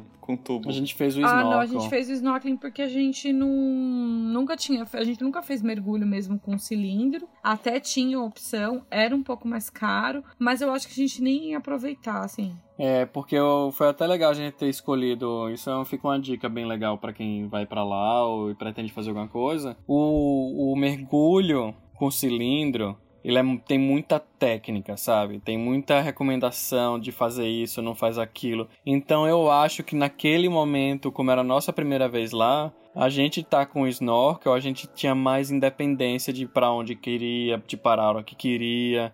E, sabe, ficar aproveitando mais, sabe? Independente do guia. Quando você faz o diving, que é o mergulho com cilindro, aí você fica com cara, aí você tem que estar prestando atenção, aí tem que. Eu acho que é mais a- a- o negócio de você querer aprender a mergulhar do que você curtir o mergulho. Aham. Se você tem o certificado, se você já tem experiência com o cilindro, vale mais a pena fazer o cilindro, é muito mais bonito. É, que você Ma- vai em lugares mais fundos e etc, né? Mas assim, o snorkeling não deixou nada a desejar, É. porque a gente conseguiu ver tudo, tava tudo muito perto, então foi muito bonito. E outra, assim. eu, eu não sei vocês, assim, mas eu tenho uma facilidade, a Mariana não tem muita Eu não facilidade. consigo mergulhar Eu conseguia mergulhar com snorkel mesmo. Eu tava lá flutuando e daqui a pouco eu mergulhava lá embaixo e ia ver lá os peixinhos lá na bancada de coral, ia ver lá o peixe palhaço. E eu ia lá no fundão mesmo, mergulhava uns dois metros, assim, três metros, pra ficar bem pertinho do coral. Então você consegue fazer com snorkel, entendeu? Você não precisa do, do, do, né, do cilindro. A diferença é que você não vai ficar muito tempo debaixo d'água. Mas dá pra mergulhar, sabe? É, não vai no peito mesmo, né? Aí vai da experiência de cada um de mergulho. É, a gente conseguiu fazer isso e a gente E foi, é, finalizou. foi o nosso, o nosso final da, da perna da Austrália. Da a gente chegou em Cairns e, e pôde fazer esse, É. esse super mergulho aí. Foi lindo. Então vocês passaram lá dezembro, dezembro de 2017 até quando mesmo? De Até dois- Até o dia 5 5 de março. de 2018. A gente pegou Uhum. o voo de Cairns até Japão, que é onde a gente tá aqui agora. É, eu acho que é isso. Quanto de distância que vocês percorreram nesse trajeto? De Bris Ah. Brisbane até Cairns? Então, com como a gente deixa o ciclo computador lá pedalando pelas cidades, etc., deu mais ou menos uns 1.800 quilômetros aí. Uhum. Não foi muito, A não. gente não foi... pedalou muito porque a gente ficou muito A com gente warm parou showers e muito tudo. na Austrália. A gente ficava, tipo, quatro Três dias. dias, às vezes, com a galera. A galera é muito gente boa, assim, sabe? E aí, por causa do calor também, a gente encontrava uma casa que a gente se, se sentia à tinha vontade. ar-condicionado. Tinha ar-condicionado, exatamente. aí a gente acabou é, se dando o luxo de estender nossa, nossa estada, né? E pelo fato de ter muito warm showers mesmo, a gente queria curtir o pessoal também, né? É, e assim, acho que por conta do calor também. A gente foi, bem- foi bem relax, assim. Então a gente foi mais. Foi, foi isso que eu falei. Foi mais a troca, foi mais conhecer as pessoas do que a pedalada em si mesmo. É. Então não foi Ah, muito pedal, não. Foi, Legal, foi pouco mas é pedal. bom, é bom ir curtindo também. Vai ter épocas da viagem, provavelmente, que vocês vão meio que ser obrigado a fazer mais quilometragem. Quando vocês têm oportunidade mais relaxado, mais tranquilo, é bom aproveitar, né? É. Sim, sim. Que eu acho que é o caso do Japão é aqui. o caso do Japão, que No aqui Japão a- é que a gente tá puxando um pedal mais do que os outros, os outros países. Acho que É. tem É muito que a a ver com não- a questão cultural também de cada país onde a gente passa, né? é É verdade, é verdade. aqui por ser bem diferente tá sendo bem difícil de encontrar lugar pra ficar, bem difícil. Uhum. E aí, Então isso força mais a gente ficar na estrada, Ficar na acampando estrada. e to- tocar o pedal mesmo. Uhum. E mas isso aí vai ficar pro próximo capítulo, né? Isso aí. André, tinha mais uma E- pergunta, né? Que, ah, é que eu tô. É que só, eu só tô nesse. Eu sempre tenho esse espaço, né? Pra eu encher o saco. É que, é que vocês não estão usando fogareira álcool, né? Mas será que na Austrália é fácil conseguir álcool? é, é, é fácil sim. Só que é- eles chamam de Metholite Spirit. é. É o nome do, do, do álcool. Ah, Você consegue legal. achar. Próprio pra espiriteira já. É, é, exatamente, exatamente. Ah, é bem fácil. saber. E eu, inclusive, eu gosto de fazer uma coisa. Quando eu encontro um warm showers que tem esse álcool, eu gosto, de, eu tenho, junto com o meu MSR, eu tenho uma garrafinha de 100 ml, bem pequenininha, Você dá pra o fazer prime o priming com álcool. é, com Ah. álcool, porque é mais limpo, sim. né? É bem mais tranquilo pra fazer álcool. Ah, então beleza. Então pra vocês eu passo a encher o saco Né. sempre, né? Dessa É. pergunta. É, mas, mas é, Aqui no a Japão eu não, tá procurei usando. ainda, eu não procurei, mas Procura, eu tô querendo Procura. procurar. Eu tô querendo procurar, sabe por quê? Porque a, a queima do álcool pra fazer o priming do, do fogareiro é melhor e não faz muita fumaça. E eu vou deixar também ele, porque aqui às vezes no Japão a gente tá esquentando água pra tomar banho. E aí eu vou deixar ele meio como se fosse de reserva, a garrafinha de álcool, porque aí qualquer coisa eu uso o álcool pra fazer combustível também, né? Pra quem pra fazer fogo. Aham. Só por Mas eu te digo- eu te qual digo isso. o fogareiro que vocês estão usando da MSR? O Dragonfly, Ah, então. segundo recomendação Pedarilhos. Ah, então. Mais ou menos. É, mais ou menos recomendação, né?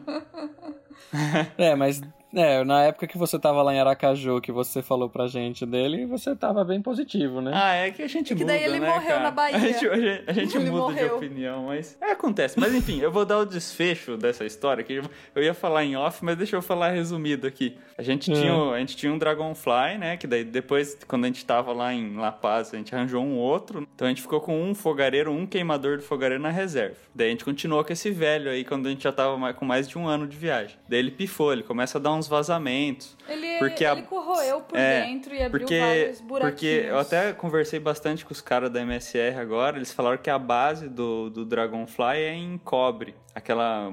É uma Certo. partezinha embaixo que ele ajuda o fogareiro a esquentar o combustível para poder queimar, né? E essa Certo. parte em cobre, ela não é tão forte, né? Ela começa a corroer por baixo, ali perto da onde tem a rosca do jato, né? Do queimador. Uhum. Então, com bastante uso, vocês em dois, não sei se vocês estão cozinhando muito ou não, mas com muito uso e dependendo da qualidade do combustível, a tendência é que essa parte estrague, né? E daí eu Certo. estraguei um, e depois agora na viagem pela Argentina a gente estragou outro, e daí, eu- daí finalmente eu mandei e-mail para MSR, né? Enchi o saco deles e falei, ó, tenho dois aqui, tirei foto, expliquei tudo, né? E daí agora, muito tempo depois dos e-mails, eles falaram, não, eu vou mandar dois fogareiros novos para vocês. Então os caras têm um, um serviço de atendimento bem bom. É, só que daí eu o vou, só que daí, qual- só que daí eu pedi para eles mandar um outro modelo. Eu pedi para eles mandar o Whisper Light, que é o modelo mais Certo. básico deles, que de acordo com o que eles comentaram, o Whisper Light ele tem a base dele em latão. E o latão, Hum, o latão mais teoricamente é resistente? mais resistente com corrosão, essas coisas, então ele Olha deve, só. a tendência é que ele seja mais durável, né? Não sei. Ah, Tô precisando fazer uma, ver, tô então. precisando fazer uma volta ao mundo agora pra testar essa minha Nossa. teoria. Boa, eu acho digno, hein? A gente É, vai manter vocês atualizados. Até quando, mas se o nosso começar a pifar, a gente já sabe que a gente vai ter que mandar e-mail pra eles também. Ah, é. É, mas, Então, o, mas- o bom de- você pegar dessas marcas maiores, assim, esse tipo de produto, é que você já sabe que eles têm uma boa reputação de pós-venda, né? Então, às vezes, Exato, o pessoal tá aí exato. testando fogareiros novos, tudo bem, mas a gente não sabe como que essas marcas vão te atender caso o teu produto pife, né? É. Por uma, É, por um- nossa- uma falha de projeto, algo assim. É, eu tenho que até que mandar um e-mail pra eles porque é um, a haste da nossa barraca no, no último camp e ventania que a gente pegou quebrou. Vocês viram? O último Viu o vídeo vídeo, é? viu? É, aí eu não sei o que foi que aconteceu, se de repente a, a haste subiu um pouco por causa da ventania e aí acabou forçando e lascou a- o encaixe do, da, da haste. Aí eu botei uma abraçadeira com fita isolante tá segurando lá por enquanto, mas eu vou mandar um e-mail pros caras. Será Acho que, eles que- repõem a peça. Será que os gases tóxicos dentro da barraca não estavam muito forte a ponto de Rapaz, amolecer a vareta? que... Eu Meu, acho o que negócio, foi, O negócio aqui do Japão é tenso. É a comida, velho. É a comida daqui, não é possível, velho. Pra quem não sabe o que eu tô falando, veja o vídeo, então. É.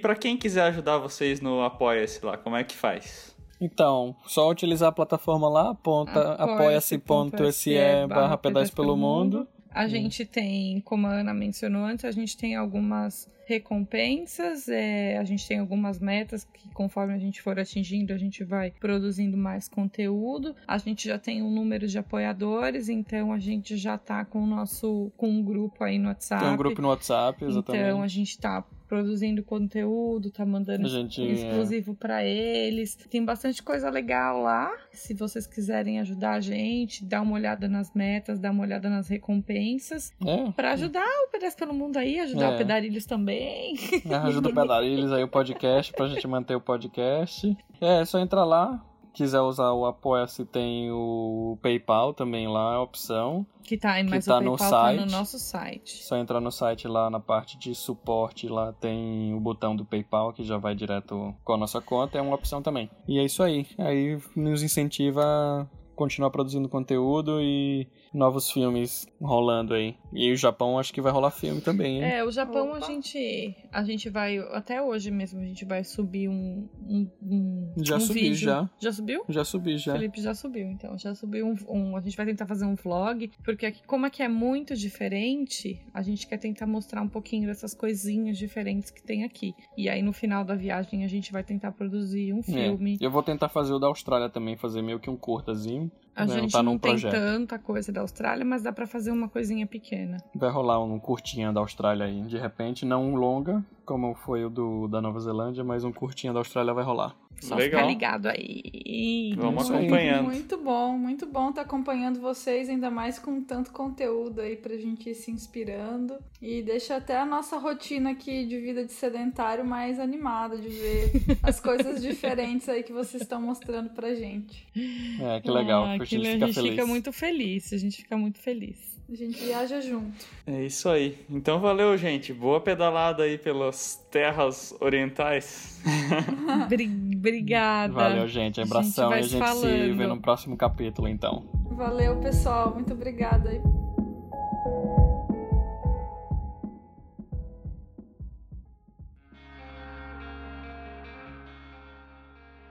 A Campa é uma empresa de equipamentos outdoor que produz redes e acessórios no Brasil, com mão de obra e matéria-prima nacionais, pois acredita que isso possibilita a geração de emprego e renda local.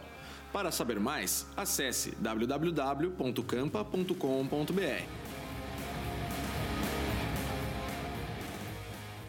Loja Virtual Pedarilhos, a loja do cicloturista, onde você encontra os principais acessórios para sua viagem de bicicleta, além de suporte técnico especializado. Confira em www.pedarilhos.com.br/loja.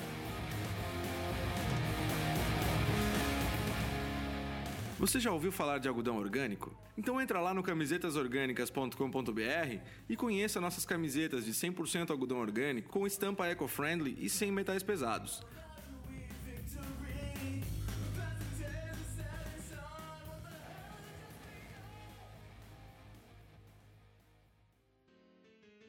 Eu vou contar, eu vou contar uma história que eu tava pra, pra, aquela, pra aqueles seus contos, pra já aproveitar o momento aqui. Tem uma história muito engraçada da, da Austrália. Na verdade, não é nem engraçado, é Não- quase trágica, mas enfim.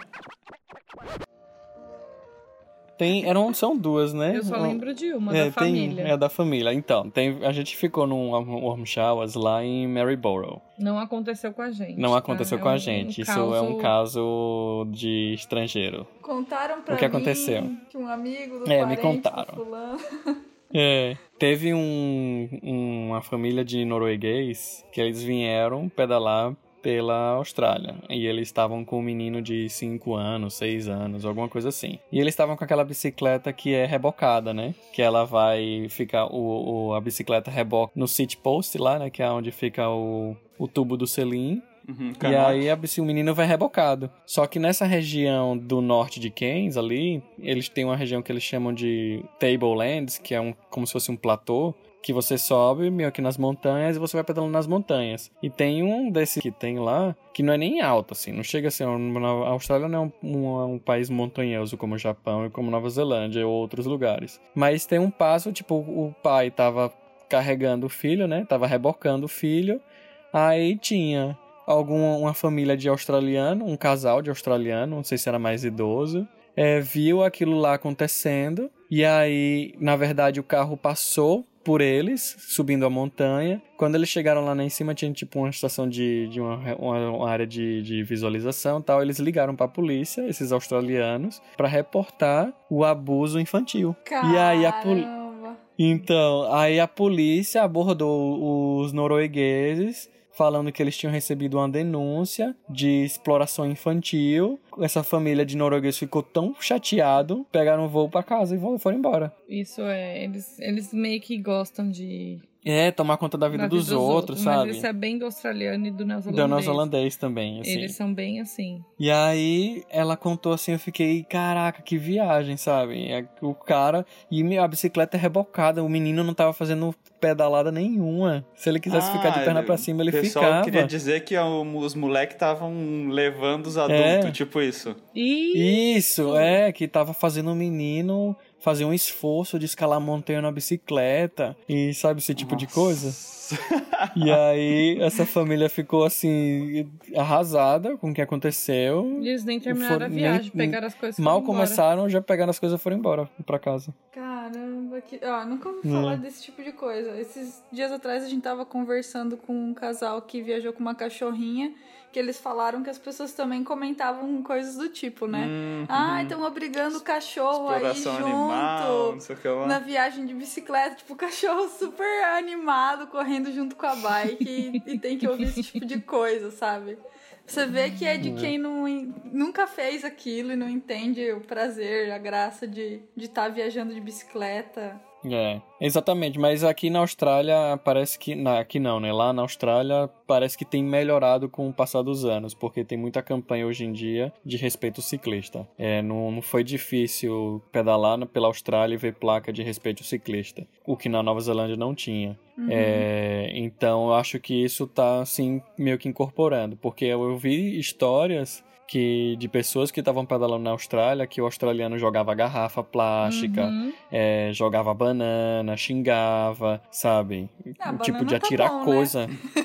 É, a casca, né? A casca da banana, Ah, bom. tipo, tipo de jogar coisa em você, sabe? De agressão mesmo, sabe? É, que há um tempo atrás a galera fazia isso. Bom, a gente não teve nada. Não aconteceu, graças a Deus, não aconteceu nada com a gente em relação a isso. É. Mas a gente, antes mesmo da gente ir pra Austrália, a gente ouviu muita coisa sobre o motorista australiano, falando que, que eles não tinham muito respeito com É. o ciclista. A gente não teve nenhum problema, assim. Mas É. eles gostam mesmo de tomar Fica o alerta, da- né? da Se for vida. pedalar É. com, com criança, já Se prepara. se prepara para as críticas. Pra denúncia. denúncia. Countries are calling me to skies ever blue, there